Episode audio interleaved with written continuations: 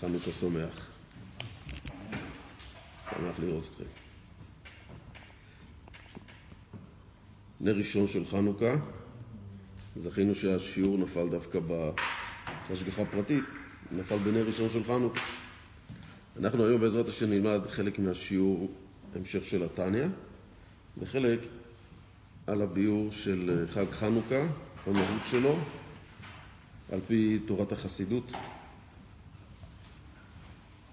בשבוע שעבר אה, היה מישהו שהחליף אותי כאן, אני לא הייתי בארץ, ולפי מה שהבנו, הגעתם, הגעתם בשיעור עד לעמוד אה, ח', מספר 43, אה, דף, מספר 43, בערך שורה שישית מלמטה בנקודה, והנה שלושה לבושים אלה.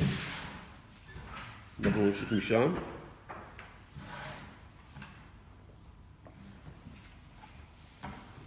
ונחלק את השיעור.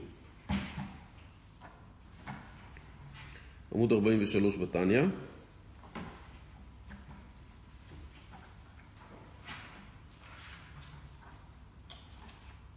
כן, בסדר?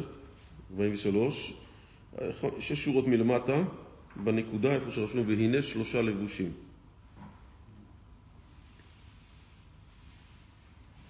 רב רוזן? כן, עמוד 43. לא, לא, עמוד 15 שלנו. מה? 15 שלנו. למה? אנחנו באותו... אה? לא, אה, סליחה, סליחה, סליחה, אני מסתכל בספר, פרק ד', סליחה, עמוד 15 אמרת? עמוד 15, בסדר. עמוד 15 זה פרק ד', טעות שלי. פרק ד', שש שורות מלמטה, בנקודה, והנה שלושה לבושים אלו. אוקיי, אז מה שבשיעורים הקודמים, רק נתחבר כאן לשיעור, על מה מדובר, שיש לנו שלוש כוחות שנקראים חוכמה, בינה ודעת, שנמצאים בראש, במוח. שלושת הכוחות האלה, כדי להצליח ולהיכנס לעולם ולהתעסק בעניינים שקשורים לעולם, הם צריכים לבושים. זאת אומרת, מה זה לבושים? הם צריכים להתלבש במשהו שיאפשר להם להתבטא בתוך העולם. החוכמה, בינה ודעת הם כוחות שאם הם, הם נמצאים ככוח רוחני שכדי להתבטא בעולם הם לא יכולים. הם צריכים עוד דרגה שתוריד אותם, הם צריכים להתלבש במשהו שהם יוכלו לבטא את עצמם כאן בעולם. על הדברים האלה הם נקראים שחוכמה, בינה ודעת. הכוחות האלה צריכים להתלבש במשהו. מתי, במה אנחנו מתלבשים? אנחנו מתלבשים בבגדים. בגדים נקראים לבוש. מצד אחד, הלבוש מסתיר עלינו, על הגוף שלנו. ומצד שני, הלבוש, מתי שהוא מסתיר עלינו, הוא זה דווקא שמאפשר לנו גם לצאת לרחוב. אף אחד לא יצא לרחוב ללא בגדים. אז רואים מכך שבצד אחד יש את החוכמה, בינה ודעת ככוחות שהם כוחות פנימיים גלויים, אבל הם אינם יכולים להתבטא בעולם, אלא אם כן הם מתלבשים במשהו שמאפשר להם לצאת לעולם, להתבטא בעולם. וללבושים האלה קוראים מחשבה, דיבור ומעשה.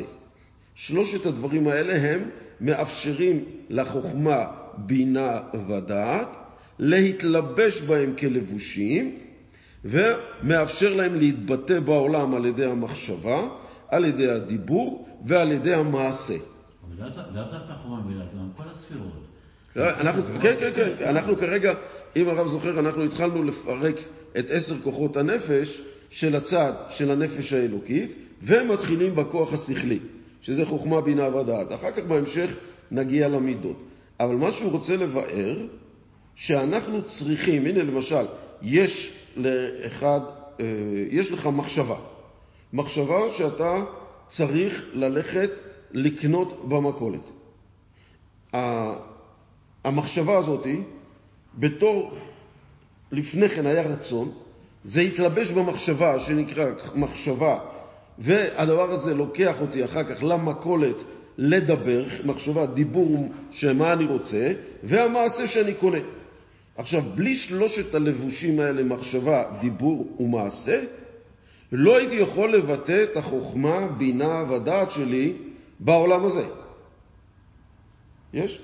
אוקיי. עכשיו, זה עד לכאן היה הדבר. עכשיו, אני רוצה להדגיש, כהקדמה לחלק הבא, שואל בעל התניא, מה יותר חשוב? חוכמה, בינה ודעת ככוחות, או מחשבה, דיבור ומעשה הלבושים? מה יותר בדרגה נעלית? חוכמה, בינה ודעת, או מחשבה, דיבור ומעשה? פשטות היינו אומרים חוכמה, בינה ודעת, בפשטות. הנה חינמי, בפשטות, אבל מה קורה עם כל העבודה של האדם בבית שלו? הוא מתכנן ללכת לקנות, ומתכנן לבנות, ומתכנן לטוס, ומתכנן ללמוד, הכל הוא רוצה לעשות. אבל הוא לא יכול לצאת מהבית לעשות את הדברים האלה. הוא צריך לצאת מהבית כדי לקיים אותם. אז כדי לצאת מהבית כדי לקיים אותם, הוא חייב לבושים. ואם הוא לא מתלבש, אז הוא לא יכול לקיים. ואם הוא כן מתלבש, אז בזכות מה הוא יצא? בזכות הלבושים. אז מה יותר חשוב כאן? זה אני נותן את זה מצד הדוגמה.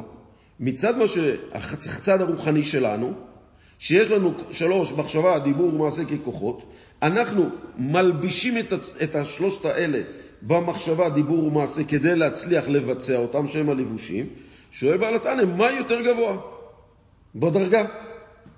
חוכמה, בינה ודעת, או מחשבה, דיבור ומעשה. מה למעשה כרגע? כאילו זה נשמע, טוב, מה זה משנה לנו? אפשר, לא משנה אם זה יותר גבוה, לא יותר גבוה. עכשיו דיבור ומעשה בלי חוכמה ודעת, גם הם לא שווים כלום כמעט. עכשיו דיבור ומעשה בלי חוכמה בינה ודעת, הם לא שווים כלום. נכון, אבל בסופו של דבר יש כאן מנגנון שנבנה, שהקדוש ברוך הוא בנה אותו, של כוחות נפש, ואנחנו מדברים על עצמנו. אני יכול להיות שמה? שהאם חוכמה, בינה ודעת צריכים להגיע למעשה שהוא העיקר, אבל הם לא יכולים להגיע בלי הלבושים, והלבושים כן מביאים את האדם למעשה, שזה המעשה הוא העיקר, אז לכאורה מה יותר גבוה? בלי זה אני לא מסתדר, ובלי זה אני לא מסתדר. השאלה היא, מה כאן יותר גבוה מבחינת הדרגה שלו, שבזכותו אני מצליח למלא את רצון השם? מי אומר שחייב להיות יותר גבוה? שכולם גבוהים וטובים. צריכים את כולם וכולם גבוהים. מי אומר שחייב להיות אחד יותר מהשני? מכיוון שא', הלבוש של האדם, הלבוש של האדם הוא יותר גבוה מהאדם?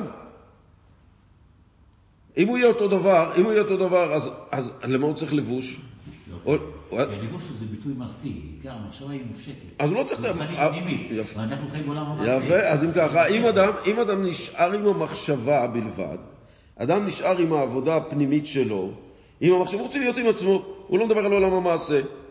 אז לכאורה הוא יכול להישאר בבית, יכול להישאר בחדר, ולא צריך לבושים. הוא לא צריך להתלבש בכלום כדי לבטא את המחשבה הזאת. אז יוצא מכך שהאדם לא נמצא בשום פעולה. אתה רואה בן אדם שנשאר בחדר שלו, בבית שלו, 20, 30, 40 שנה, לא יוצא מהבית, רק חושב. מחשבה זה אחד, אלא כוחות, מחשבה זה גם... מחשבה, נכון, אבל זה מדובר כאן על חוכמה, בינה ודעת. שלושת הדברים האלה של הכוחות האלה, הם נמצאים אצל האדם, והשאלה איך הוא בא מביא אותם לידי ביטוי. השאלה של בעל התניא כאן, הוא רוצה להראות שהלבושים, מחשבה, דיבור ומעשה, המעלה שלהם היא יותר גבוהה מהכוחות חוכמה, בינה ודעת. מה הכרח להגיד את זה? סליחה? מה הכרח שיותר גבוה? למה אפשר להגיד שהם שווים? צריכים את כולם. כולם עוברים, כולם ברורים, כולם טובים. כולם גיבורים. למה חייבים שזה יותר האם, האם, האם אה, בגד של האדם והאדם עצמו זה דבר שווה? האם? האם בגדים של האדם והאדם עצמו זה דבר שווה? מה אכפת לך שנגיד שהם שווים? לא, לא, אבל אני חוזר על שאלה של הרב. מה אכפת לנו שנגיד שהם שווים? גם האדם וגם הבגדים שלו, נכון שהבגדים יכולים להסתכל עליו ולהגיד, הבגדים של האיש הזה מבטא, אני יכול לפי הבגדים לדעת מה הפנימיות שלו. הוא הולך מסורבל, הולך יפה, הולך עם צבעים יפים, או שהוא הולך עם צבעים זועקים, אכפת לו שהוא נראה בלי כתם, כן כתם, כל הדברים האלה, מה? מראים הלבושים שלו מראים מה הוא בפנים. השאלה היא רק מה, שואל האדמו"ר הזה, כן? הוא מגיע למסקנה שהלבושים, המחשבה, הדיבור והמעשה שלנו, הם יותר גבוהים מהכוחות הפנימיים שלנו. אוקיי? רציתי לשאול שאלה מקודם. בוא תשאל אותה בקול, שנוכל לשמוע אותה גם. אף על פי כל הלימוד שהוא נהדר, עדיין לא מצליח להוריד את זה לעולם. לא מצליח, איך אני משתמש בו? כאילו, כל מה שאנחנו לומדים היום, איך זה יורד? כאילו, עכשיו למדתי לבושים, למדתי נפש, רוח, למדתי את כל העניין של החב"ד. מגיע לסיטואציות ביום, איך? לא הכל מגיע לסיטואציות חיים, יש חלק אינטלקטואלי, לא? מי שיש דברים שכן אתה יכול להביא אותם למעשה. ואני בא ללמוד הלכה למעשה. הביצוע של זה, דניאל, משהו... אתה מבין למעשה, אבל יש דברים פילוסופיים, נכון. אבל המטרה היא, המטרה היא, השאלה, השאלה שנשאלת כאן, אנחנו כאילו לכאורה מדברים על דברים רוחניים ועבודת הנפש, אבל אנחנו לא, בפועל, בתכלס, כשאנחנו ניגשים לעולם, אנחנו לא מצליחים ליישם את זה. מצד אחד, מצד שני ענית לו, דניאל, אמרת לו שזה אינטלקטואל או דברים כאלה, נכון, חלק מהדברים, אבל אנחנו לא אמורים להשאיר אותם ברמה הפילוסופית, אנחנו אמורים להוריד אותם שהמעשה הוא העיקר. אנחנו חייבים להביא את זה לשם. אם לא, אנחנו נשאר ברמה של לימוד ללא מעשה, וגם המעשה שיעשה, יעשה ללא קשר לדבר.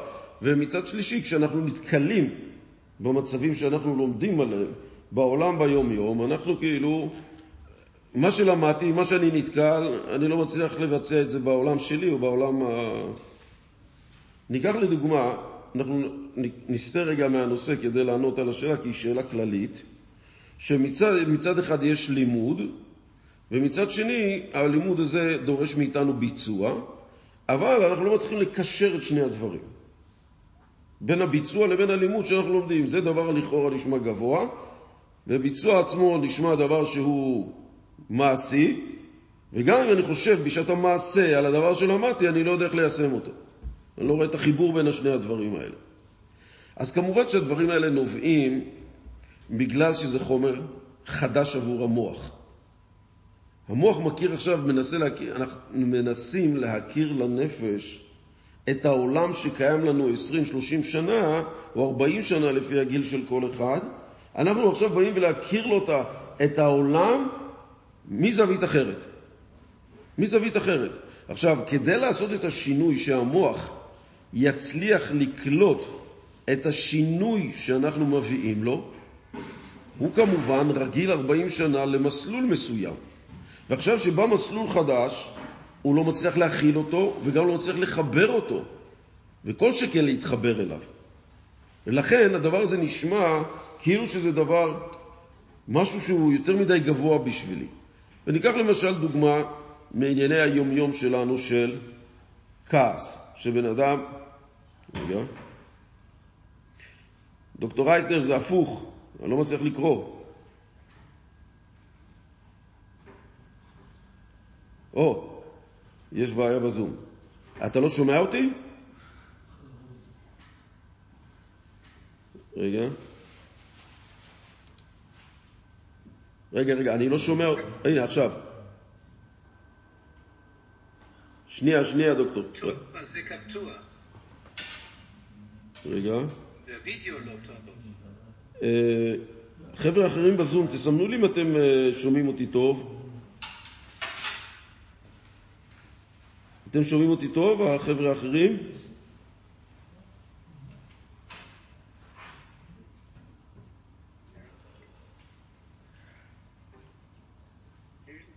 יש מישהו ששומע אותי מקוטע או כולם בסדר? אה, שומעים מעולה. יופי, תודה שעניתם. אה, דוקטור רייטנר, האחרים אומרים שהם שומעים טוב. אולי החיבור אצלך קצת מגמגם? נמשיך. לא. אוקיי. עכשיו יותר טוב?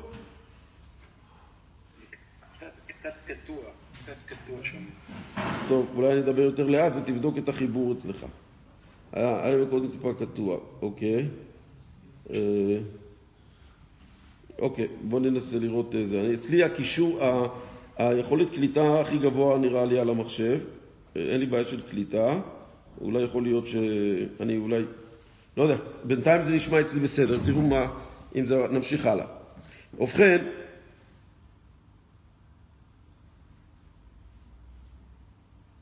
אוקיי, איפה נעצרנו? יש פער גדול בין הלימוד לביצוע. אה, אוקיי, כן, בקשר לשאלה שלך.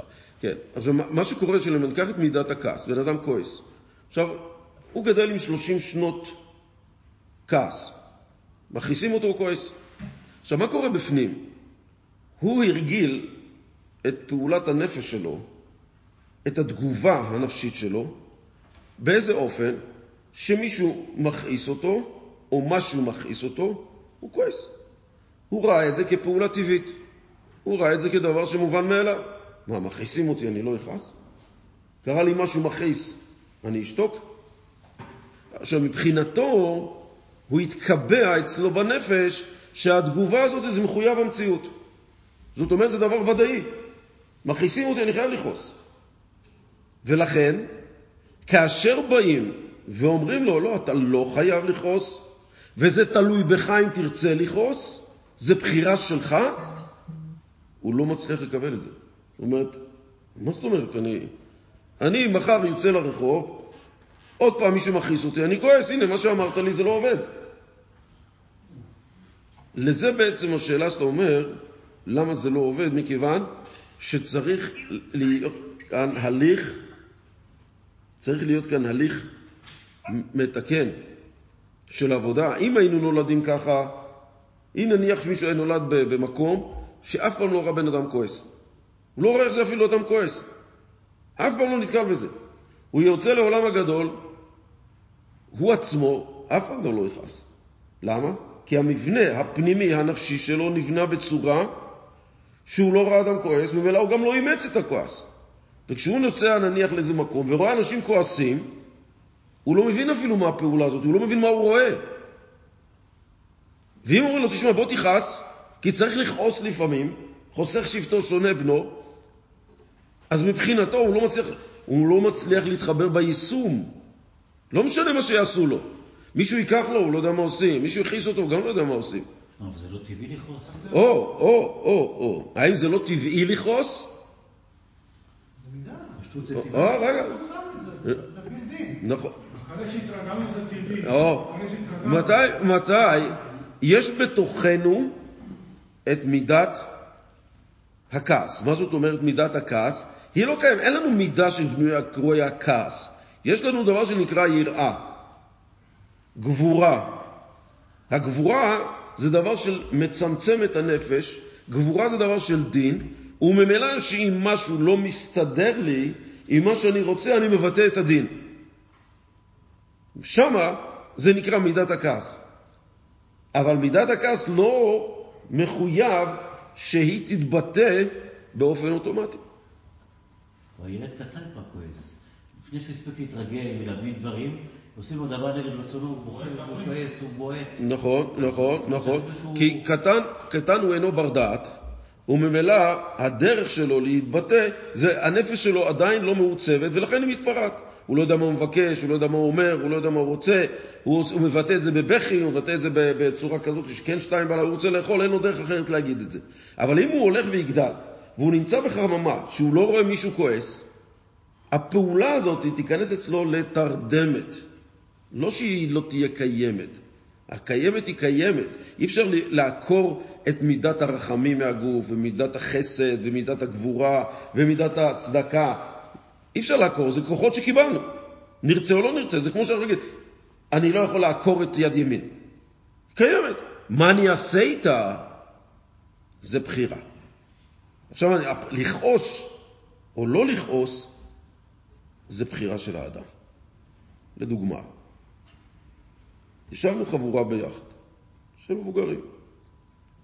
בא חבר, אומר לשני, תתבייש לך, אתה כזה, לפני כולם, תתבייש לך, אתה כזה קמצן. בן אדם העליב את האדם לפני כולם. כשאתה שואל אותו, את כולם, רגע, הבן אדם נעלב. נו, ברור שהוא יעלב. כשמישהו אומר למישהו דבר כזה, ברור שהוא ייעלב. למחרת, אותה חבורה יושבת, ואחד מהאנשים מביא את הילד שלו בן שלוש למפגש. כולם משתעשעים בו. והילד הזה אומר פתאום לבן אדם הזה, לאותו אחד, איזה קמצן אתה. האיש מתחיל לצחוק, נהנה, צובט אותו בלחי, מרים אותו, מנשק אותו על החוכמה של הילד. זה אותם מילים, שתי מילים, אתה קמצן. אתמול אמר מבוגר, היום אמר ילד. התגובה של האדם שונה לחלוטין לאותם מילים. למה? משמע מכך שלאדם יש את הבחירה איך להגיב. אם מעליבים אותי, אני אבחר אם להעלב או לא. ואם מכעיסים אותי, אני יכול לבחור אם לכעוס או לא. לא משנה הסיטואציה. האמירה נאמרה לאדם. לאותו אדם שמישהו אמר לו אתה קמצן והוא נעלב, לבין המילה אתה קמצן והוא נהנה. הדבר הזה, האדם בחר להגיב לשני הסיטואציות האלה בבחירה שלו שונה. מכיוון שהבחירה במקרה הזה של הילד, לכעוס על ילד קטן שאומר את הדבר הזה, זה דבר הפך ההנאה שיש לבן אדם. הוא גם אם בן אדם בן 50, שילד בן שלוש אומר לו אתה קמצן, והוא יתחיל לצעוק על הילד ולהתווכח איתו, אז הבן החמישים הזה לקוי בנפשו.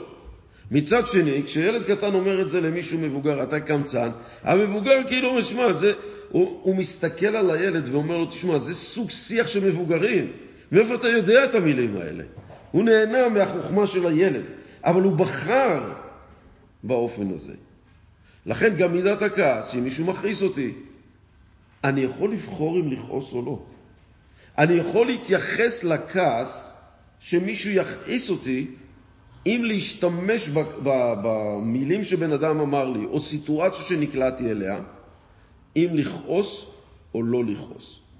לכן, כשאנחנו חוזרים לשאלה שלך, ואנחנו רגילים לכעוס אוטומטית, או להיעלב אוטומטית, יוצא מצב שהשאלה שלך באמת במקומה, כביכול איך זה מסתדר עם המציאות. אבל נניח שבן אדם עכשיו מקבל כלי, ואומרים לו, תראה, מחר מן הסתם תיווצר לך סיטואציה שאתה יכול לכעוס עליה.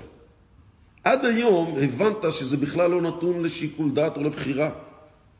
זה נראה משהו אוטומטי שברגע שמישהו מכעיס אותי אני כועס.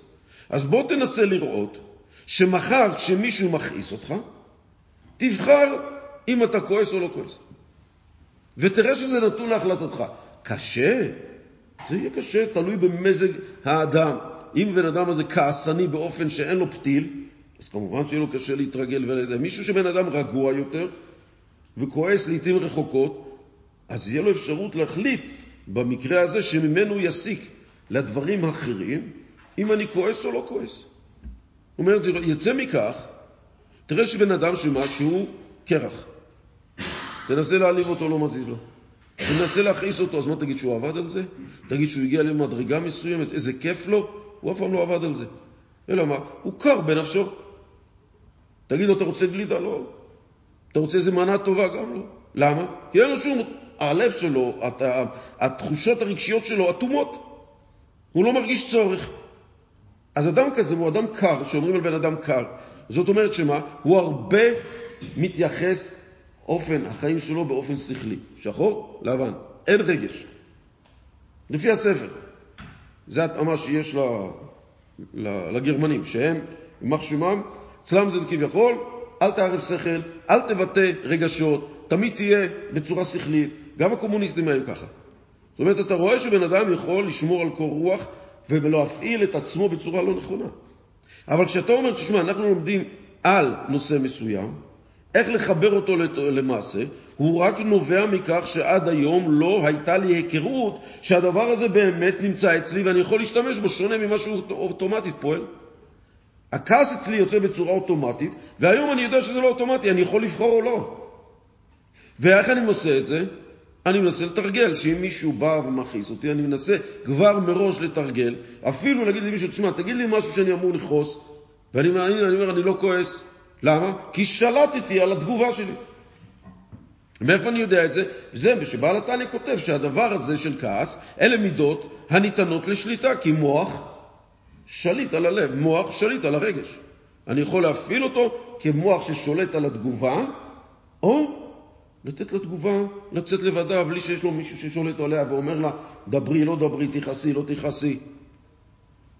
זה הדבר שבעצם אנחנו למדים שקיימים כלים כאלה שאנחנו אכן יכולים לשלוט על התגובות, על הרגשות, על אה, אופן ההתפתחות שלהם, אופן ההבעה שלהם. בואו נראה, אדם הולך למקום שמח, חתונה, הולך למקום שמח של החבר שלו, הוא נכנס, הוא יכול לא לשמוח? אם הוא ירצה? נכון. נכון, אה? בטח שיכול, נכון. נכון, נכון, מה זאת אומרת? אבל שמח פה, כולם שמחים. אני החלטתי לא לשמוח. למה? אני סתם נותן דוגמה, חלילה, שבן אדם לא... אבל מה? זה לא אוטומטית שאני הולך למקום שמח, אני גם צריך לשמוח באופן כזה שאני מוציא את השמחה אוטומטית. ואם אני יכול גם, אני יכול להגיע למקום שאני נכנס לאיזה אירוע, ואני רואה את השמחה באוויר, ואין שום סיבה שאני לא אשמח, ואני מחליט לא לשמוח. מה זאת אומרת מחליט לא לשמוח? אני מחליט לא לתת למה שקורה מחוץ ממני לחדור אליי ללא החלטתי. אם אני רוצה לשמוח, זה צריך לבוא על ידי ההסכמה שלי. אבל אם אני נכנס באיזה מקום ואני ישר מתחיל לשמוח, זה פעולה שלא נעשתה בצורה נכונה של שמחה, זה נקרא התלהבות.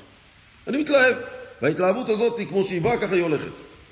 זה נגיעה שנקרא, נגעתי בחיצוניות של המידה. זה לא חדר פנימה באמת. ולכן הדבר הזה נתון להחלטה גם ביתר הדברים. אם אני רוצה היום לדבר עם מישהו, לקיים ואהבת לרעך כמוך, אני רוצה להרגיש שאני אוהב את החבר שלי יותר ממה שהיה. אז הדבר הזה עד היום איך אני לא מצליח ליישם אותו. לי, כן. למה? מה גורם לנפש שלי לא להרגיש את החבר שלי?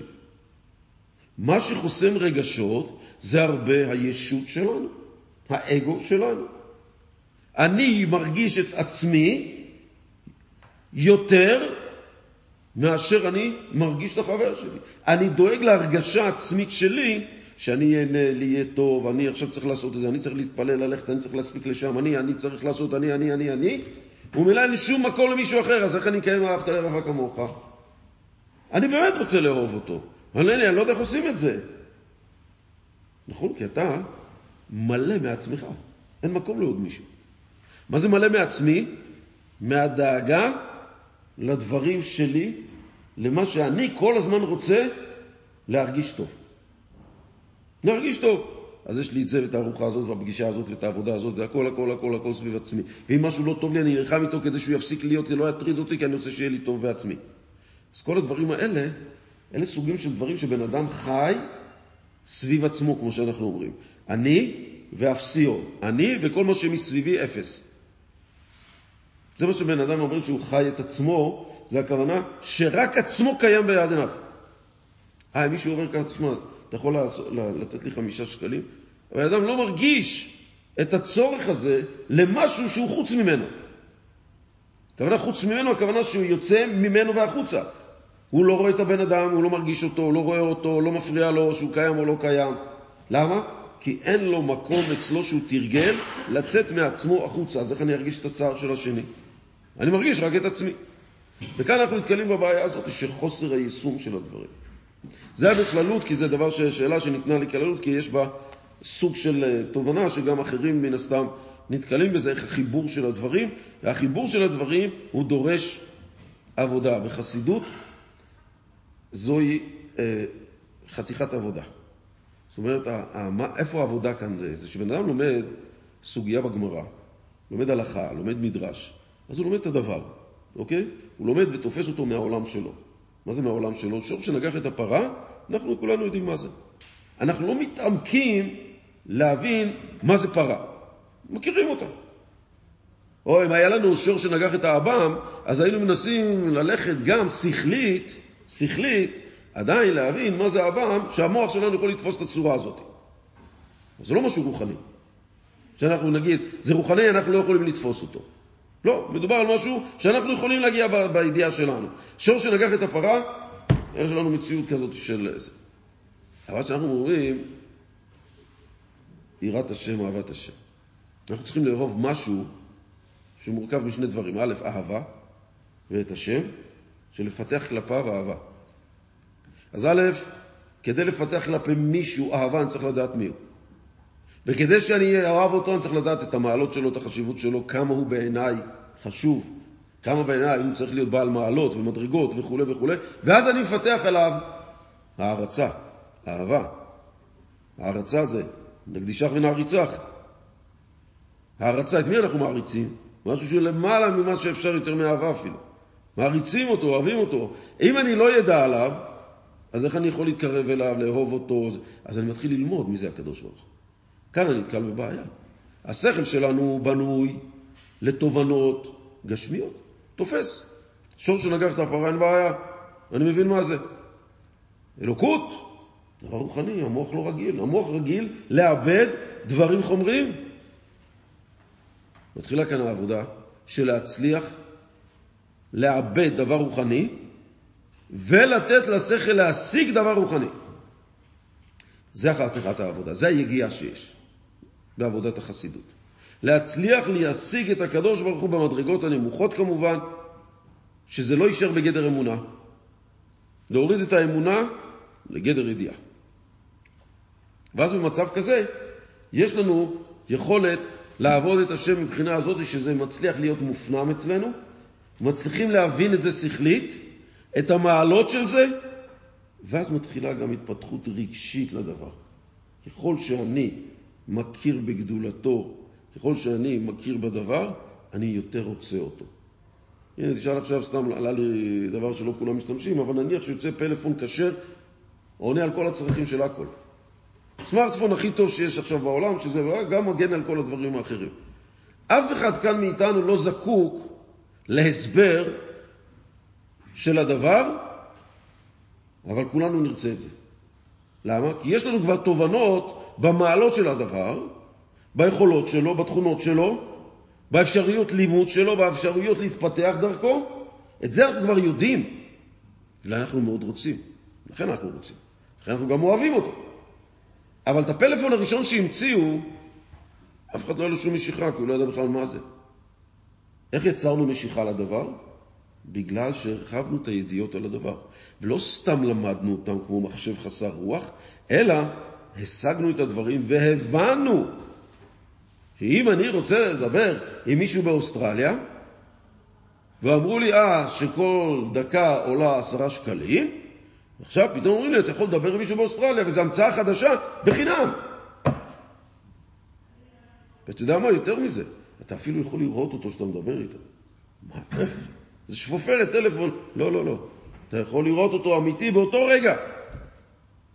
זה מפליא, אני רוצה לראות את מי שאני מדבר, אני רוצה לראות את בן דוד שלי, אח שלי, הרב שלי. בטח שאני רוצה לראות אותו, אני רוצה את הפנים, לא ראיתי אותו חמש שנים. כן, אתה יכול לראות אותו. וכולי וכולי, להוסיף על כל הדברים האלה שזה. אתה יכול לשלוח לו עכשיו תמונה, הוא יראה אותה תוך שנייה. צלם את עצמך, שלח לו. פעם זה היה, תיקח מצלמה, תעשה, תקנה פילים, תחבר, תצלם, הרב רוזי זוכר את הדברים האלה. לך לחנות, תיקח את הסרט, תשלחו אותו שבוע לתל אביב, כי רק מקום אחד מפתחים. חכה, תקבל את התמונות חזרה. אחר כך תלך לדואר, תכניס במעטפה. תכתוב כתובת באוסטרליה. ייקח חודש וחצי עד שזה יגיע אליו. כל החודשיים האלה יצטמצמו לשנייה, היום. לשנייה. איך לא נרצה את זה? עכשיו, למה אנחנו כן רוצים? כי ידענו, למדנו את ההליך הזה. אותו דבר ברוחניות. כשלומדים את הדברים הרוחניים, הקושי הוא להבין איך זה פועל. להבין איך זה פועל מבחינה רוחנית, לא טכנית. טכנית זה הדברים שהשכל קולט. כשאנחנו אומרים רוחני, מדובר על הדברים שמעל היכולות שלו. אבל הוא רוצה, כי גם השכל יודע שיש דברים מעל השכל, והוא רוצה להגיע אליהם. כי כל המטרה של השכל זה להגיע לדברים שמעליו. הוא רוצה להגיע לדברים שמעליו, מעל השכל, להוריד אותם מתוך שכל. זה המטרה שלו. זה המטרה שקיבלנו שכל. יש לי סוגיה שאני לא יודע את הפתרון, איפה היא נמצאת? מעליי, נכון? כאילו מבחינת ההלם שלה כרגע, אני רוצה לגלות אותה. אני משתמש בשכל כדי לגלות איזה, איזה תענוג יש לי בגילוי של הסוגיה. אז התענוג הזה הוא גם מוגבל, בגלל שאני מתענג על משהו שעדיין בנוי מבחינה חומרית גשמית, שהשכל עדיין סך הכל צריך להתעמק בגשמיות, לחבר אותה ולהביא את הפתרון הגשמי, וליהנות מהפתרון הגשמי שהצלחתי לשבור את הסוגיה. אבל כשמדובר על משהו רוחני, זה מבחינתו אתגר. הוא צריך להצליח לתפוס ולהבין דבר שנמצא בגדר רוחני ללא תמונה, לא יכולת הבנה מה זה, מעולם לא ראה את זה, מעולם לא נתקל בזה. זה משהו רוחני, ואומרים לו, זה מעליך, וזה מאתגר אותו. השכל מתאתגר בזה שהוא רוצה להצליח להביא את זה בסדר. וזה חסידות מראה איך אפשר להביא אה, אה, תובנה רוחנית של הקדוש ברוך הוא, של חג, של שבת, מבחינה רוחנית, איך להריד אותו שהשכל יצליח לקלוט את זה. ואם השכל קולט את זה, סימן שאנחנו הצלחנו להבין דבר רוחני בשכל שלנו. אנחנו אבל לא נזכור דבר חשוב, אנחנו מצליחים להשיג רק את המציאות של הדבר, לא את המהות. המהות זה אלוקות. המהות זה אין יכולת שלנו להשיג. את המהות של הדבר, שזה אלוקות, השכל לא יכול לקלוט. אתה יודע, מה ההבדל בין מציאות למהות? קצת יותר הסבר.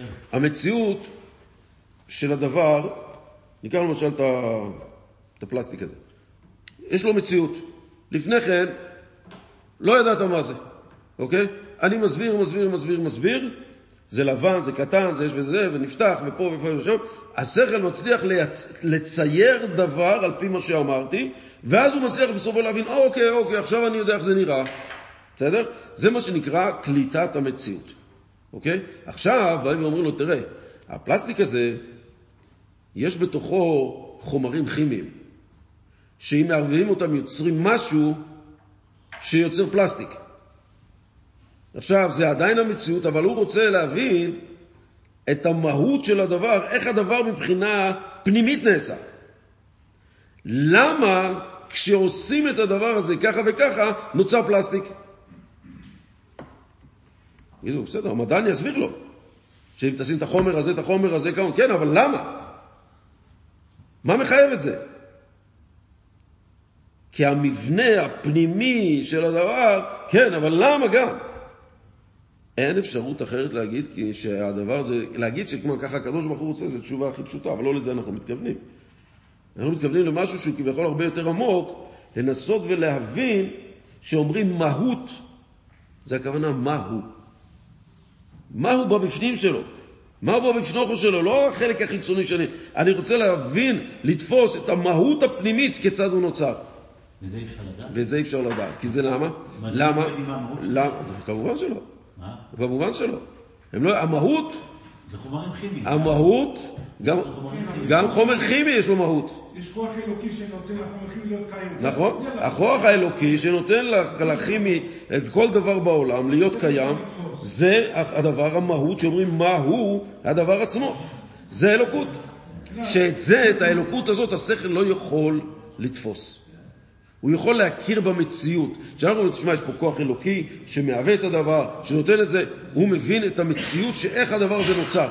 אבל הוא לא יכול להבין את האלוקות, להשיג את האלוקות עצמה שגורמת לדבר להיות. זה טוב, אנחנו סטינו מהנושא, אבל בכל אופן אה, רצינו גם להתייחס בענייני דיומא, שזה חג החנוכה, הבא עלינו לטובה. אנחנו בדיוק חוזרים, אני חזרתי מכמה בסיסים צבאיים שעשינו הדלקת נרות ודברי תורה, ושמחה של שמחת החג, וכמובן הביאור. אני רוצה להגיד לכם, חברים, שלב ישראל ער. זה מדהים לראות חיילים יושבים, חבר'ה, שבו, דבר תורה, דבר תורה, שבו, שבו, שבו, דבר תורה, דבר, לא לצאת, דבר תורה, כאילו, כולם מסתדרים. ויש כאלה שמראים גם לפעמים, ש... אה, לא מעניין אותם, כאילו, מה, עכשיו החרדים, דוסים וזה. הם יעמדו בצד, לא. ולא שהם לא יפריעו, הם יקשיבו. כן יקשיבו. בטח יקשיבו, ועוד איך. הדברים חודרים, הדברים נשמעים, ויודעים את זה טוב מאוד, זה לא חדש לי.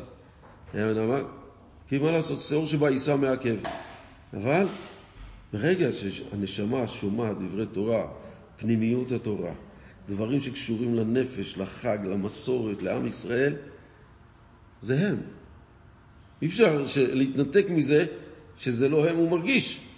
הוא מרגיש, הוא, הוא, הוא כאילו מקושר בדרך לא דרך שהוא לא מבין אותה גם. למה הדבר הזה פתאום מדבר אליי?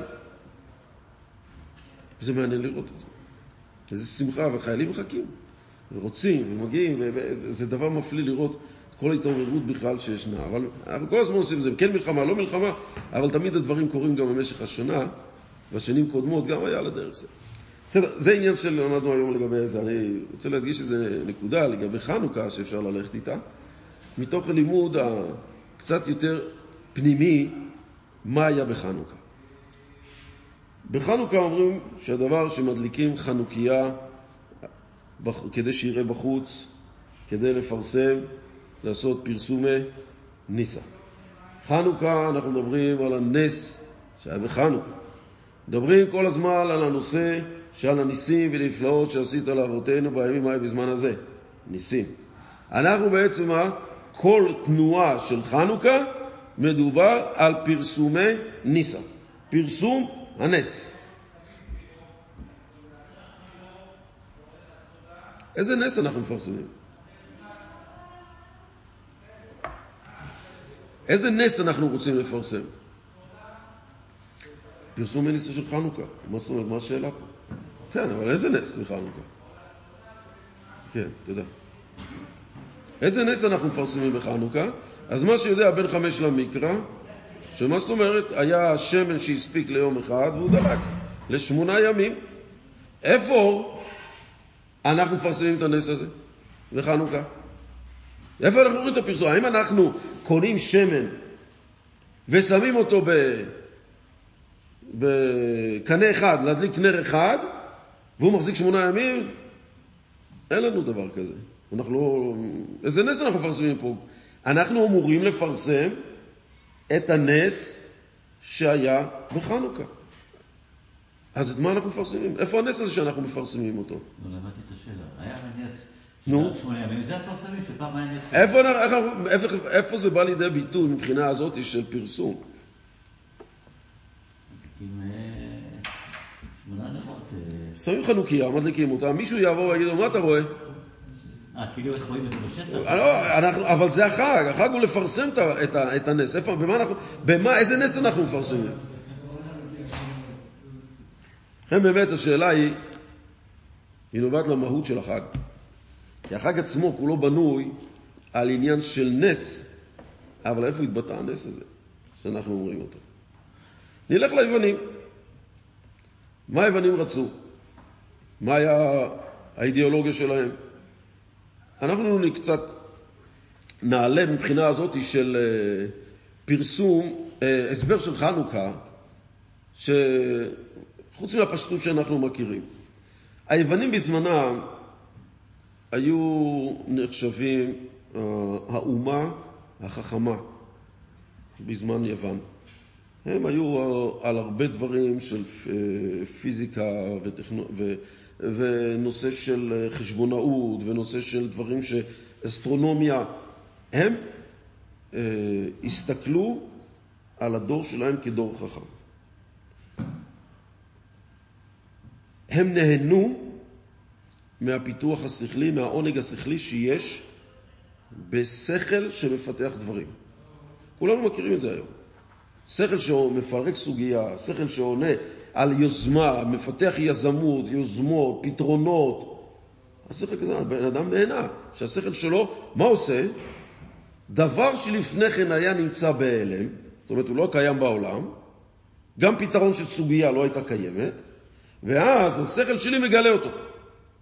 ממה השכל נהנה? התענוג הפנימי שיש לי זה מהגילוי שלפני, שלפני כן היה נעלם, הוא היה בהלם והוא יצא לאור, מזה אני נהנה, זה התענוג השכלי שיש, הגילוי שהיה בהלם. בן אדם איבד משהו, חפש, חפש איפה איבדתי, איפה שמתי, הולך לפי השכל וזה, או מצאתי! מה התנועה הזאת? שמחה, של מה? משהו שהיה בהלם, התגלה. בן אדם שואלים אותו חידה, חושב יום, יומיים, שלושה, מצאתי! נהנה? מה? היה לפני כן בהלם, יצא לגילוי. לומד סוגיה, שוב, שור שנגח את הפרה, כמה צריך לשלם? את מי זה? מתחילים הקושיות, קושיות, נתקע בהם, כן, כן, כן. איפה הוא בעצם מצליח להיות זה, זה? התענוג שבא מאליהם אל הגילוי. הגר... ה... היוונים גילו את התענוג שיש בפיתוח השכלי. היה להם את כל האנשים האלה של סוקרטס, והיו את כל אלה שממש עשו חוכמה בגויים תאמין. והם גילו את היכולת השכלית שיש באדם, והם הלכו ופיתחו אותה, והם אמרו, תראה, הדורות הקודמים חיו כמו איזה פלאחים. בלי שום רעיון, בלי כלום. אנחנו עכשיו הנאורים רוצים שהעולם יתקדם. אנחנו כובשים מדינות, אנחנו רוצים שהעולם יתפתח גם עבורנו, אז אנחנו רוצים לתת להם, במקום שיהיו סתם פלאחים, אולי הם יכולים גם להתקדם, להיות עורכי דין, מורים, כל מיני פרופסורים, ולפתח את המדינות, שיהיו תחת השלטון שלנו, למה שזה ייפול עלינו? אז כל מדינה שהם כבשו, אילצו אותם לעבוד על פי השכל, לפתח את הנושא השכלי. אגב, איפה ראינו את זה בדור שלנו? במאה הקודמת זה היה קומוניזם. הקומוניזם ביטל כל נושא דתי, לקח את כל הקולחוזים שהיו בהם הכפריים, אין ברוסיה היום, או ברית המועצות לשעבר, אחד שהוא אנאלפבית. אין אפילו אחד שלא יודע לקרוא. אתה לא נזכר בזה, והייתי שם שנים. מתמטיקה, תרבות, פיזיקה, לכתוב, לקרוא, הכל, אין אחד שלא תמצא אותו כזה. מה הם רצו גם? להכיל את הקומוניזם על כל העולם. אז הם הצליחו כמעט חצי עולם לעשות את זה. אבל כל אחד שמגיע, ויש לו איזשהו, ולכן גם מה? הם, למה קומוניסטים הלכו נגד הנושא הדתי גם? כל דבר שנדף ממנו דת, לא משנה איזה, דתו להרס. איפה ראינו זה גם? אצל הנאציזם, יימח שמה ושם זכרם, גם באו עם אידיאולוגיה. יותר יותר מסוכנת ויותר, אבל בנויה על שכל. ומה? אין דת. לא נוצרית, לא להבדיל יהודית וכו'. שוב, למה? כי כל אחד רצה להכיל את הדרגה שהוא הגיע אליה, להכיל אותם על המקומות שהוא כובש, כי הוא סובר שלפי האידיאולוגיה שלו, המקום ישגשג יותר. המקום יהיה יותר טוב להם, לעולם, ובפרט אם אנחנו כובשים אותו, אז כמובן שזה יכול להיות לטובתנו ליהנות מהפירות של זה. אז בואו נחזור ליוונים, זה היה אותו דבר. הם באו ואמרו וגילו, לדעתם, שהדרגה הגבוהה ביותר אצל האדם זה השכל. ובשכל עצמו אין סוף דרגות. והם הלכו וניסו וניסו יותר ויותר. עכשיו, לא, לא נשכח שכל מה שהם בנו מבחינה שכלית, שהשכל הוא העיקר, גם זה נבנה, התיאוריה הזאת היא גם נראתה על ידי אדם שכלי. שבן אדם שכלי פיתח ובא ברעיונות שהיו לו שכליים ואמר, הנה אתם רואים? את כל זה הבאתי מהשכל. שזה לפני כן לא היה. אז הוא אומר, הנה, תראו הדרגה הגבוהה ביותר של האדם, זה השכל שניתן לפתח אותו למדרגות גבוהות ביותר, וזה ייקח את האדם למקום גבוה. וכשהם מסתכלים על כל העולם מסביב, אומרים, אנחנו חייבים להחדיר את האידיאולוגיה הזאת, והם באו במטרות חיוביות ביותר לטובת העולם. והם הגיעו לארץ ישראל, וכשמגיעים ליהודים מה קורה? עם קשה עורף. לא מוכן להשתנות, לא מוכן לקבל כלום. התחילה מלחמה ביהודים. היוונים, מה הייתה הבעיה שלהם? התורה של בני ישראל. למה? הם באו ואמרו, למדו את היהודות. הם באו ואמרו להם, רגע, בואו תסבירו לנו מה זה התורה שלכם. אז הם התחילו להגיד, תשמע, יש דבר כזה שנקרא אלוקים. והיה מעמד הר סיני. והוא התגלה על הר סיני, והוריד את התורה למעלה, וכל העולמות וכולי וכולי, יש עולמות רוחניים וזה וזה, ואנחנו קיבלנו את התורה ואנחנו מקיימים את מה שהוא אומר. אוקיי, עד כאן בסדר. ואיפה הוא? לא יודעים. איך הוא נראה? גם לא יודעים. דיברתם איתו פעם? לא. הוא נתן לכם איזה משהו להוכיח שהוא זה שנתן את זה? לא. אז מאיפה לקחתם את כל זה? ככה זה עובר באמונה אצלנו. זה לא מקובל על שלטון שמנסה ליישם אצל דור שילך לקום לדורות הבאים, להסתמך על עובדות שכליות בלבד. כמו בימינו אנחנו, מדע. היוונים רצו דברים שקשורים לחקירה שכלית בלבד. כשהם נתקלו בעם ישראל ובאו ואמרו להם, רבותיי, אתם לא יכולים לקיים, כעם נכבש תחתנו, אתם לא יכולים להרוס את האידיאולוגיה שלנו וללכת נגדה, בזה שאתם תגידו שיש עוד משהו מעל השכל. כי השכל לא קולט דבר רוחני, כמו שאמרנו מקודם. שאומרים לו, תשמע, מה שיש בעולם הוא קולט. מחוץ לעולם, השכל אומר, גם אני מבין. השכל יודע שיש דברים שנמצאים מעליו, שהוא לא יכול להבין אותם. גם השכל יודע שיש דברים על שכלים. גם השכל יודע שאין לו מספיק שכל להבין את הדברים שנמצאים מעל השכל. ולכן, כשעם ישראל אומר, תשמע, יש לנו גדר שאנחנו יודעים שהשכל הוא מוגבל, ובמקומות מסוימים אנחנו מקבלים את הדברים שמעל השכל בלי השכל, אלא באמונה. והיוונים לזה לא היו מוכנים. כי למה? אתה משבש ועוקר מן השורש את כל האידיאולוגיה שלהם, שהעולם כולו מושתת על השכל. ואז הם באו ליהודים באיזשהו חיבוק מאחורי הגב כזה. בואו נהיה ידידים. הם באו בהצעה. אתם אומרים שבעצם מה?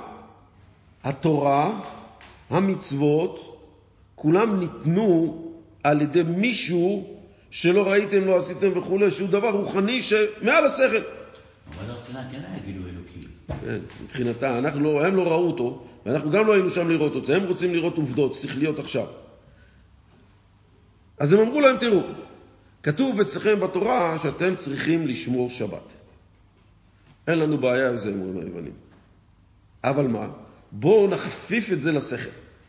מה זאת אומרת? תגידו, אתם עובדים. שישה ימים, יום אחד צריך מנוחה. אז תקחו את יום השבת, שזה יהיה מנוחה, אבל תסבירו את זה למה, כי אני עובד שישה ימים ואני רוצה לנוח. אני רוצה, אתם צריכים לעשות ברית מילה, אין בעיה, תעשו. אבל מה? תגידו שמבחינה רפואית צריך שביום השמיני דווקא לחתוך ולעשות לתינוק ברית כזאת, מבחינה רפואית. וכן על זה הדרך. לכל דבר הם אמרו שתיתנו סיבה שכלית. והם התכוונו לטובת העם ישראל. הם באמת התכוונו. הם אמרו, תשמע, לטובתכם. אנחנו מכירים את אלה, כל הדורות שכל הזמן דואגים לנו לטובתכם. תתייוונו לטובתכם, תהיו ציונים לטובתכם, תהיו קומוניסטים לטובתכם. כולם דואגים לטובתנו. כולם רוצים שנלמד עוד דברים בחדר, עוד דברים בתלמוד תורה, עוד דברים נכניס לטובתנו, שנהיה יותר מפותחים, יותר משכילים, נהיה יותר... אה, תסתכלו על העתיד. נו, למה אתם לא תסתכלו על העבר כדי ללמוד על העתיד? כל אלה שניסו ללמד אותנו, בכל הדורות הקודמים, נעלמו. וזה שנעלמו, זה לא בגלל שיש איזה... כשאומרים, תשמע, אימפריות גדולות נעלמו, אנחנו שומעים דרשנים שאומרים את זה יפה, וזה, כל העם היהודי נשאר. נו, למה? למה? הרי טכנית זה לא מסתדר, מדעית זה לא מסתדר. אז למה העם היהודי הזה שנרדף, בלי צבא, בגלות, מפוזר, כולם נעלמים ואנחנו ממשיכים?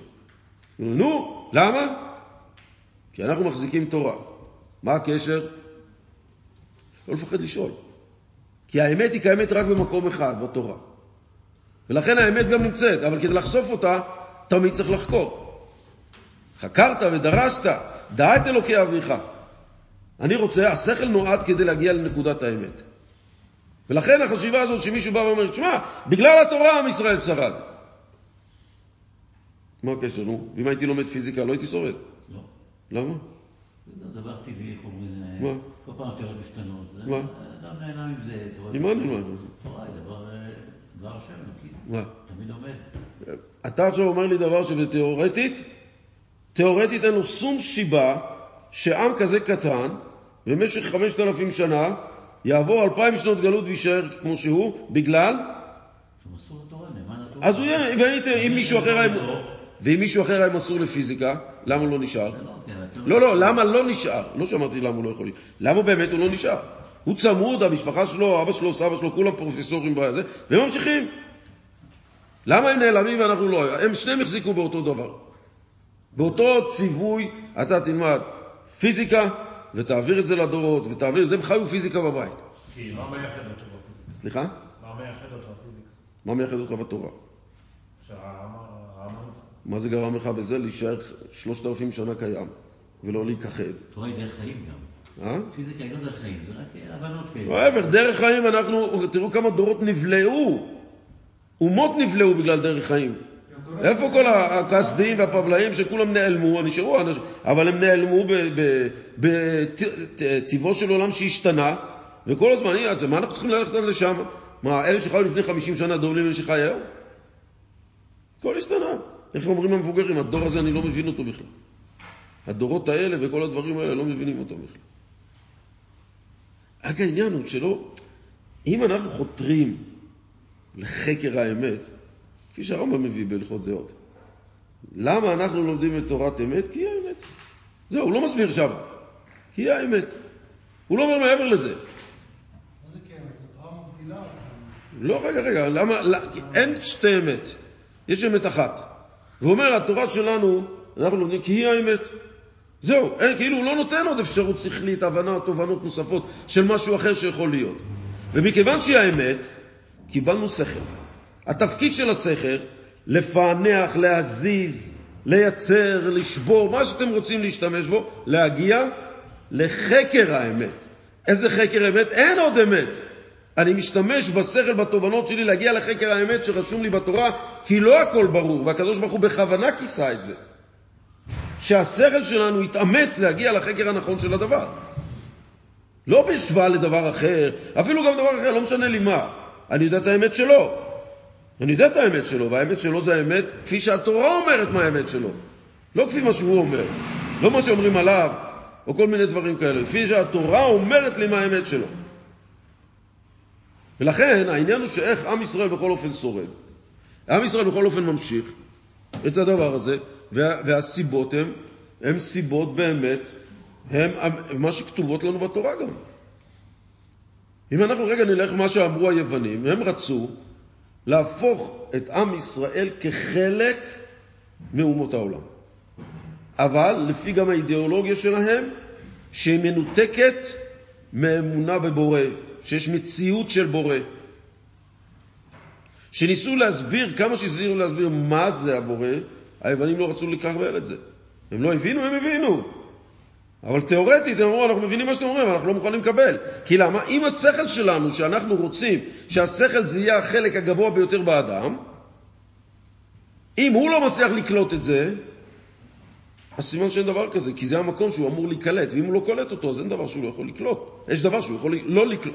יש דבר שהוא לא קולט, סימן שהדבר לא נכון. הם לא הכירו שיש כזה מושג מציאות רוחנית שאנחנו... הם, הם, לא הכירו דבר הם, כזה. תראה, להכיר את זה ולהודות בזה, זה שני דברים, אה, זה להכיר שמישהו אומר לי, תשמע, יש דבר כזה, תראה לי, לא. עכשיו, מה זה תראה לי? תראה, תכיר לי אותו. תראה לי את זה על פי שכל. הרי אין לי משהו אחר מעבר לזה, ואני יכול להבין שכל לא בדרגה של בן עשר. קח אותי אפילו גבוה, אני סוקרטס, אני אלה שיכולים לפתח משהו אדיר מבחינה שכלית. קח אותי לשם. וגם כשלוקחים אותו לשם, עדיין זה שכל אנוש מוגבל. ולהגיד לו, תשמע, השכל האנושי, תנסה להבין, חבר'ה, חבר'ה, תנסה להבין, תנסה להבין, השכל המוגבל אפילו הכי הכי גבוה והכי דק, תנסה להבין דבר אינסופי. אומרים לקדוש ברוך הוא שהוא אינסוף. המוח לא יכול בטבעו לצייר דבר אינסופי. בגלל שהוא מוגבל. שכל אנושי קשור לבן אנוש שמוגבל, וגם השכל שלו מוגבל. ולכן, דבר מוגבל לא יכול לתפוס דבר בלתי מוגבל. והיוונים שמה לא רצו לקבל את הנקודה הזאת. והם התחילו עם זה, כתבו לכם על קרן השור, שאין לכם חלק באלוקי ישראל. חז"ל מסבירים למה דווקא קרן השור. קרן השור בזמנו שימש כמו שיש לנו היום בקבוק חלב לתינוק. פעם לא היו בקבוקים, היה לוקחים קרן של שור, חותכים את הקצה של הפייה, כמו של השופר, שופכים לתוכו חלב, וככה הם נותנים לתינוק לשתות. אמרו היוונים, אנחנו רוצים מגיל אפס שתינוק נולד, שהוא יתרגל ללמוד, לדעת שאין לו יותר חלק באלוקי ישראל. אין לו יותר חלק. זה היה המאבק עם עם ישראל. הניצחון איפה היה? בחנוכה. מה היה סוג הניצחון? עם ישראל ידע שלוותר על הקדוש ברוך הוא חלילה לא יקום ולא יהיה. מסירות נפש צריכה להיות, בפועל. מה היה המסירות נפש שהם היו צריכים להדגיש? שמע ישראל, שם אלוקינו, שם אחד. זו הייתה צעקת המסירות נפש. מה הקשר? בזה שהם ענו ככה ליוונים. הם ניסו לנתק, ובני ישראל צעקו השם אלוקינו, השם אחד. בחסידות מוסבר שנתייחס כרגע לשני המילים, שם השם ושם אלוקים. שמע ישראל, השם אלוקינו, זה זה אחד.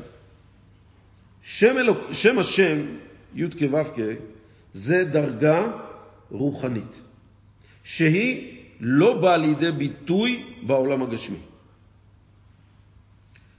שם אלוקים, כפי שאנחנו רגילים אלוקים זה בגימטריה הטבע, זה השם של הקדוש ברוך הוא כפי שהוא מתבטא בעולם שלנו הטבעי. כלומר, יש לנו למשל מחשבה. מחשבה זה עולם בפני עצמו שלא קשור עדיין לעולם הזה. אני רוצה להגיד לך משהו, זה נמצא אצלי, אתה אפילו לא יודע מה זה, זה נמצא בעולם שלי. זה נמצא בדרגה של שם השם. לא נמצא בעולם שלך, לא בעולם של אף אחד, זה נמצא בעולם שלי ובחוץ לעולם. כדי שאתה תדע מה אני חושב, אני צריך לדבר. אני מעביר את המחשבה שלי בכוח הדיבור אליך. ואז נוצר שם אלוקים, דרגת אלוקים, שזה מתלבש בטבע. זה שתי הדרגות. היוונים רצו שבני ישראל היהודים יכריזו שבעולם הגשמי לא קיים כוח אלוקי. הכוח העליון של י' כו' לא קיים בעולם הגשמי בכלל. כל ההנהגה הגשמית היא טבעית, שכלית, ללא יכולת של כוח רוחני שמנהיג אותה.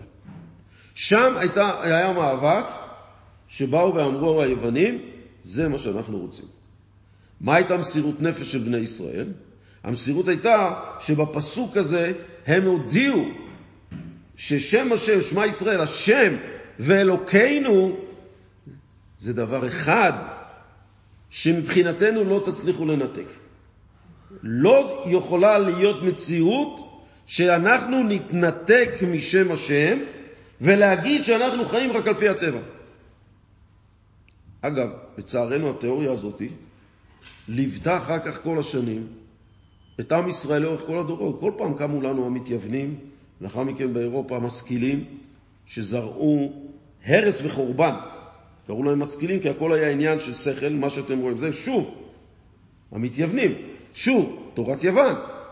ועד היום תורת יוון הרי מלכלכת ומחלחלת וגם רודפת אחרינו בכל מיני יהודים אחרים שבאים ואומרים, אדוני, אנחנו ככה, אנחנו ככה, אנחנו ככה, איזה אלוקים, איזה פה. ואנחנו העם שמחזיק בשמע ישראל, נלחם את מלחמת השם, מלחמת השם בגיבורים, תמיד להטמיע שהעולם הזה קיים עם כוח אלוקי, שנמצא בתוכו שזה שמע ישראל השם אלוקינו. מה שיש לנו כאן כטבע, כאלוקים, נובע רק מזה שיש כוח אלוקי עליון שמהווה אותו בכל רגע ורגע.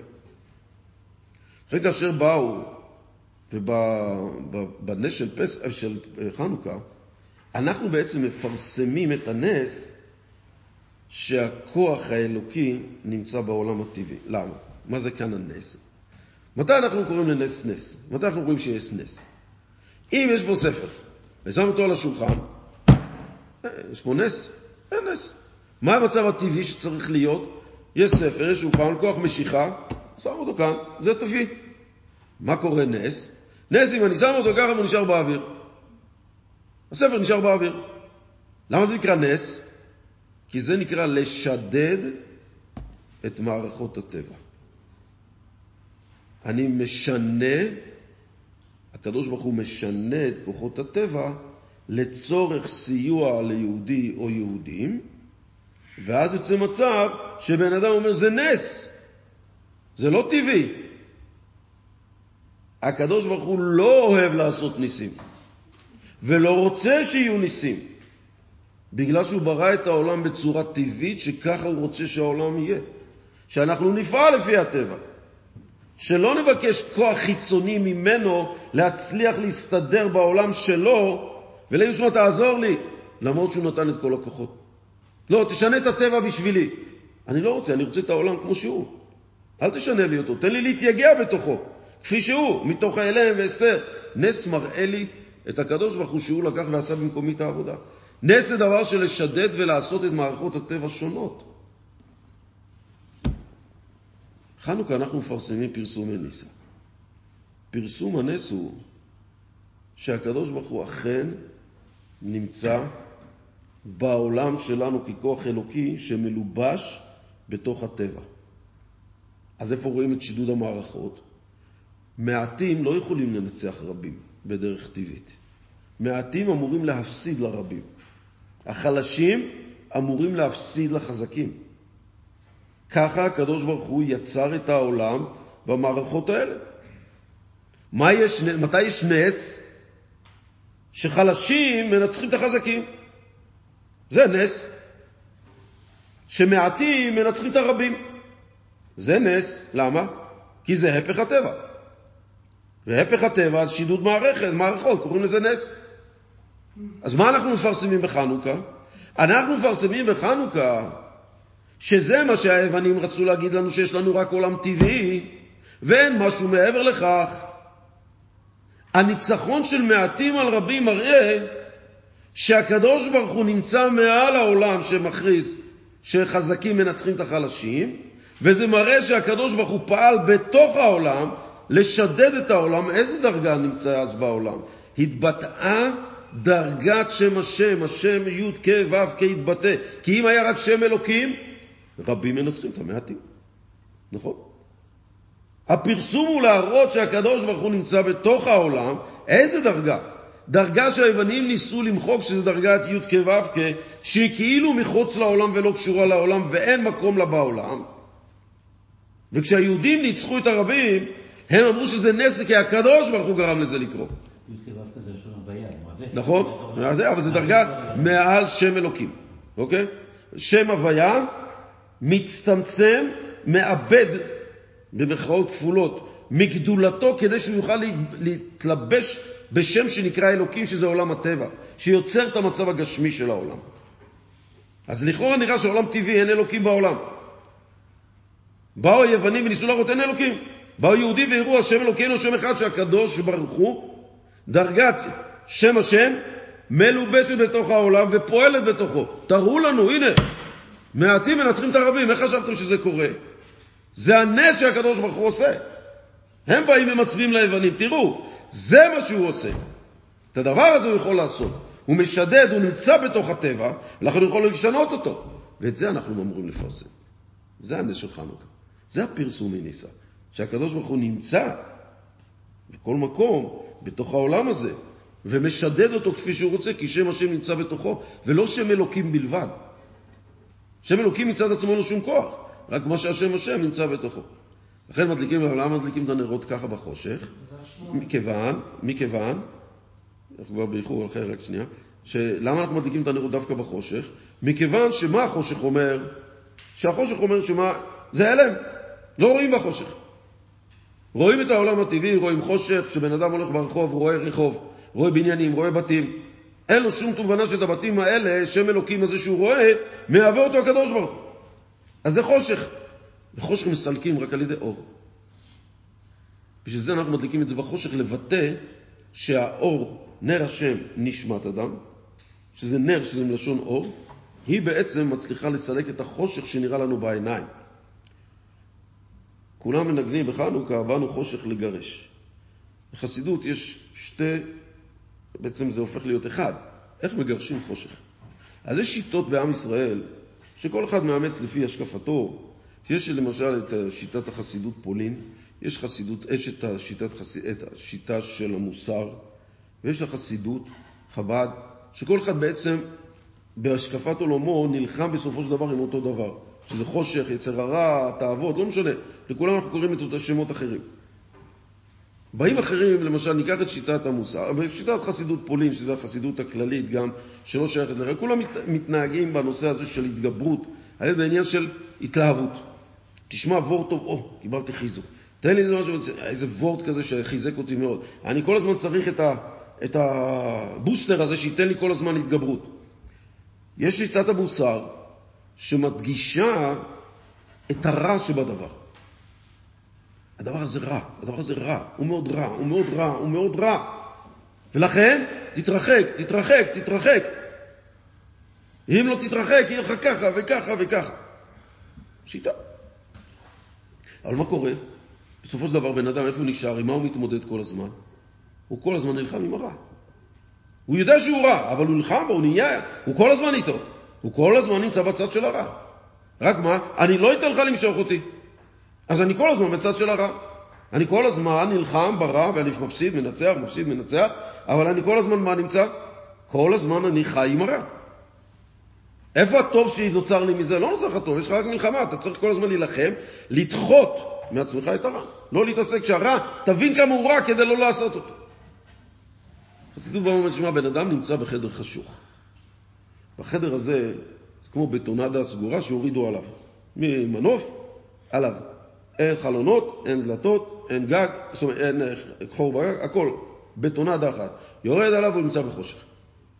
עכשיו יש לו שתי אפשרויות, איך לסלק את החושך. אז דרך אחת, להילחם בחושך. חושך הוא גרוע, חושך הוא לא טוב, צריך להילחם בו, צריך להילחם בו. רע, רע, להילחם בו כדי לסלק אותו. אז הוא לוקח פטיש, הוא לוקח זה, ומכה בקירות, ושום דבר, וזה, וזה, פה ושם, כדי לסלק את הרע, זה לא הולך. מה? או שהוא משכנע את עצמו גם. לא, לא, זה לא חושך, זה אור. זה לא חושך, זה אור. אני נמצא באור. זה חושך, הוא פותח עיניים, וואלה, עדיין נשאר החושך. מה קורה לו? הוא נשבר מזה שהוא לא הצליח להבין שמה שיש לו פה זה רע. הוא באמת נתקל ברע במלוא עוצמתו. הוא יכול להגיד שהוא מצליח להתמודד בזה שהוא לא רואה איזה משהו שלילי או משהו שאני צריך להגיע לאיזה רחוב שהוא שלילי. כי הוא שלילי באמת. אז זה רחוב בירושלים, הוא לא מצליח לזה, הוא לא נוגע, כל הכבוד, הוא מרגיש נראה אותך הולך ככה באמצע פריז. שזה לא רחוב, זה כל המדינה ככה. ואיזה כלים יהיו כדי להתמודד עם דבר סדר גודל כזה? אז זה דרך אחת לסלק חושך. באה חסידות ואומרת, חושך בטבעו נברא על מנת שיעירו אותו. עכשיו, מה קורה כשאני לוקח גפרור בתוך אותו חדר חשוך, מדליק את הגפרור? מה קרה לחושך? האם אני עשיתי איזשהו מאמץ לסלק את החושך? לא.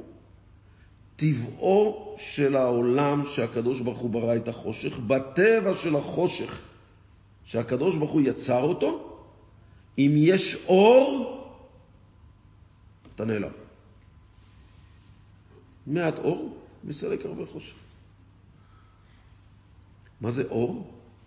אור זה דבר של הסתכלות חיובית על הדבר. להסתכל על האלוקים שבדבר, על האלוקות שבדבר. זאת אומרת, יש בזה אריכות מאוד מאוד ארוכה, אבל יש דבר יותר עמוק. נכון, הדלקתי אור, והחושך נעלם. חושך נעלם, נכון? אבל אם נכבה את האור, מה יהיה? שוב יחזור החושך. אז מה עשיתי בזה? אדם יוצא למלחמה, יצאו ישראל למלחמה, בסדר? תפסו שבוי, תפסו שבוי, בואו נקריא לזה מג"ד של איזה חטיבה שם בעזה עם מחשמם. מביאים אותו, הוא שבוי. סילקו אותו מהשטח, הוא היה חושך. הצבא נלחם ולקח אותו כשבוי אליהם. השבוי הזה עכשיו נראה שבעצם האירו את המקום על ידי הצבא, אז החושך הזה נעלם. איפה הוא? נמצא אצלם. אם הוא משתחרר וחוזר לשם, אז הוא עדיין אותו דבר, חושך. וזה שהוא נמצא אצלם, החושך נמצא אצלי. אבל, מה הדבר יותר עליון? אם אני מצליח להפוך את השבוי הזה להיות בעל אידיאולוגיה כמוני. זאת אומרת, כל החושך שהיה בו נהפך לאור. אם אני בחדר כזה חשוך ומדליק גפרור, סילקתי. אני רוצה שיהיה לי שהחושך יהפוך לאור. זה מה שנקרא יתרון האור, הבא מאיפה? מן החושך. לאור יש יתרון אם הוא בא מהאור שנמצא בחושך. לכן זה נקרא שמה? שאנחנו מגיעים למקום חשוך, אז עד לפני, בואו נקרא לזה ככה, מאה שנה, אפילו פחות, אז היו מסתכלים על הרחוב, על זה, הכל חשוך, חושך, חרדים, חרדים, חרדים, לא נוגעים, לא נוסעים, לא יוצאים, לא כלום. הכל הכל אסור, אסור, אסור, חרדים, מפחדים. כשהרבי התחיל, הרבי בא ואמר, החושך הזה הוא מזויף, החושך הזה הוא לא אמיתי. ואיך נדע את זה? אם נבוא עם נר מצווה ותורה שהיא אור. זה הכוח שהחושך לא יכול להקל. כל דבר אחר הוא יעקל. הוא יבלע את האומה הזאת, את הדעה הזאת, ואת ה, את הנטייה הזאת, ואת המגמה הזאת, את המודה הזאת, ואת השירים האלה. הכל הכל הכל ייעלם. כשבאים עם אור התורה, החושך אין לו איך לעכל את זה. הוא חייב לברוח. זה כאשר אני בא לשם באיזשהו אופן, פותח בית כנסת, החושך נעלם. אבל לא. אני רוצה שאנשים הנמצאים במקום החשוך הזה, שחיו על פי החושך, יבואו עכשיו וייכנסו אליי לבית הכנסת. נוצר מצב שבמקום של החושך נוצר אור, שזה יתרון, יתרון יש באור שבא דווקא מתוך החושך. עכשיו, לסיכום, וזה נסיים, שבעצם היוונים של מה הם רצו לעשות, הם רצו שבני ישראל יישארו בדרגה של העולם שהוא חושך. אבל לא רק שהוא חושך, הרבי בדרך כלל מתבטא שאנחנו נמצאים בדור של חושך כפול ומכופל. הביטוי הזה, פעם הרבי הסביר אותו, שחושך כפול זה שאנשים יודעים שהחושך הוא חושך והאור זה האור, אבל הם אוהבים את החושך, כפי שהוא. הם אוהבים את החושך. הם אומרים שהחושך טוב להם, אבל הוא חושך, אבל הוא רק טוב. כפול ומכופל, שאנשים צועקים שהחושך הנמוך ביותר זה האור הכי גדול ביותר. אצלנו כבר אין חושך, החושך עצמו נהפך אור. ואנחנו רואים היום דעות כאלה הזויות, דעות כאלה לא מתקבלות, שמבחינתם זה אור, שאנחנו לא מבינים מאיפה, איך יכול להיות כזה הסתכלות. אז אם כן, היוונים, בזה שהם רצו להשתיל במוחם של היהודים, את האופן הזה שיש חושך, והחושך הזה הוא דבר שבעצם נקרא אור, על ידי זה שאנחנו נשארים רק בתוך השכל, אבל יש דברים נעלמים מהשכל, ולעולם יישארו נעלמים אם לא נשתמש בגדר של אמונה, בדבר שגבוה מעבר לזה. אבל על ידי השימוש בזה שבני ישראל מסרו את הנפש בזמן היוונים להגיד ששם השם ושם אלוקים, שזה דבר אחד, בזכות זה נוצר לנו המשך של עם ישראל, של המשכיות, שיצאנו מהזמן של אותם יוונים והמשכנו לדורות הבאים, אבל השיטה של היוונים נמשכת עד היום, והציווי שלנו להצליח לא לתת לו, לחדור למקומות של יהודים, אפילו זה בתי ספר, וזה זה היום, לצערנו, השיטה היוונית חדרה, היא הצליחה, בכל הדורות. לצערנו בדור שלנו זה אפילו נכנס יותר בבתי, בכל מקום שבני ישראל נמצאים, שאין להם תורה ומצוות, אז התורה שבעצם הרעיון של הייטק, מדע, מתמטיקה, פיזיקה, חמש נקודות פה, זה, זה בעצם התורה היוונית. שהכל בנוי על השכל, זה הדבר, הדבר הכי גבוה. ולכן האנשים היום עד היום חושבים, שמע, מה, אין לך תואר? היום אתה, אתה מחפש מקומות עבודה, מחסנאי במפעל, צריך זה זה, תואר ראשון. מה צריך תואר ראשון? אוקיי, יש לי תואר ראשון בהנהלת עסקים, בסדר? מה זה קשור למחסן? לא, צריך שיהיה לו תואר. למה? דימוי, דמיוני. שוב, העניין של השכל. נאור. גבוה. גילוי נאור. כן, גילוי, בדיוק. להיות נאור. זה השיטה היוונית. להגדיל את השכל על האמונה, להגדיל את השכל על מציאות הבורא פה בעולם. מה קשור אנגלית לקדוש ברוך הוא? אין קשר. מה, אי אפשר ללמוד אנגלית ולהיות חרדי? הרי גוף האנגלית זה גם שפה שהקדוש ברוך הוא נתן לנו. כל יתר הדברים זה הקדוש ברוך הוא יצר וברא. אז אני לומד אותם מתוך זה, מה, אני לא יכול להיות עורך דין חרדי ממאה שערים? בסדר, סיפור בזה אנחנו נסיים. פעם, אה, אה, יהיה פעם איזה גביר שהגיע לארץ, הבאנו אותו, עשינו איתו סיבוב פה בארץ, אה, והיינו צריכים לרדת לדרום להכנסת ספר תורה, ואז ירדנו מסוקים. אז החברה של המסוקים אחר כך, מאוד צ'ופר לזה, היא אומרת, תשמע, אם אתה רוצה, אנחנו נעשה סיור אה, באוויר עם הבן שלך. אמרתי, טוב, גם אני אבוא, למה לא? חינם, חינם. במטוס, במטוס, לא במסוק, בסדר. טיסה בשמי הארץ, איך שהם קוראים לזה.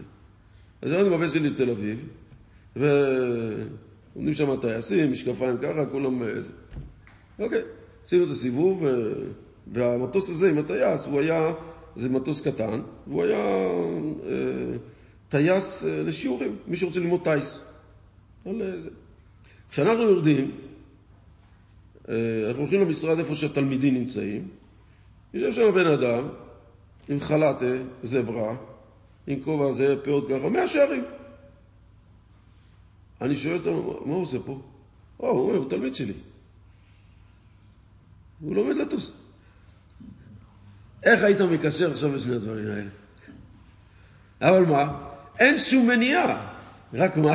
כשבן אדם חושב שכביכול היהודי לא יכול להתעסק בענייני העולם ולהיות חרדי, כי למה? כי הקדוש ברוך הוא, זה מציאות שמראה שהקדוש ברוך הוא נמצא גם במטוס, וגם להיות בעולם המשפטים, וגם במדע, ובכל דבר, אין מקום בעולם שהקדוש ברוך הוא יצר ואמר, אם תלך לשם אתה לא חייב לעבוד אותי. שם אני לא נמצא. אין מציאות כזאת. תהיה מדען, תהיה סופר, תהיה עורך דין, תהיה מה שאתה רוצה, רופא, מנתח, לא משנה. אין מציאות ששם אתה יכול להגיד, הקדוש ברוך הוא לא נמצא, לא... הוא אמר לי שם, אל תעבוד אותו.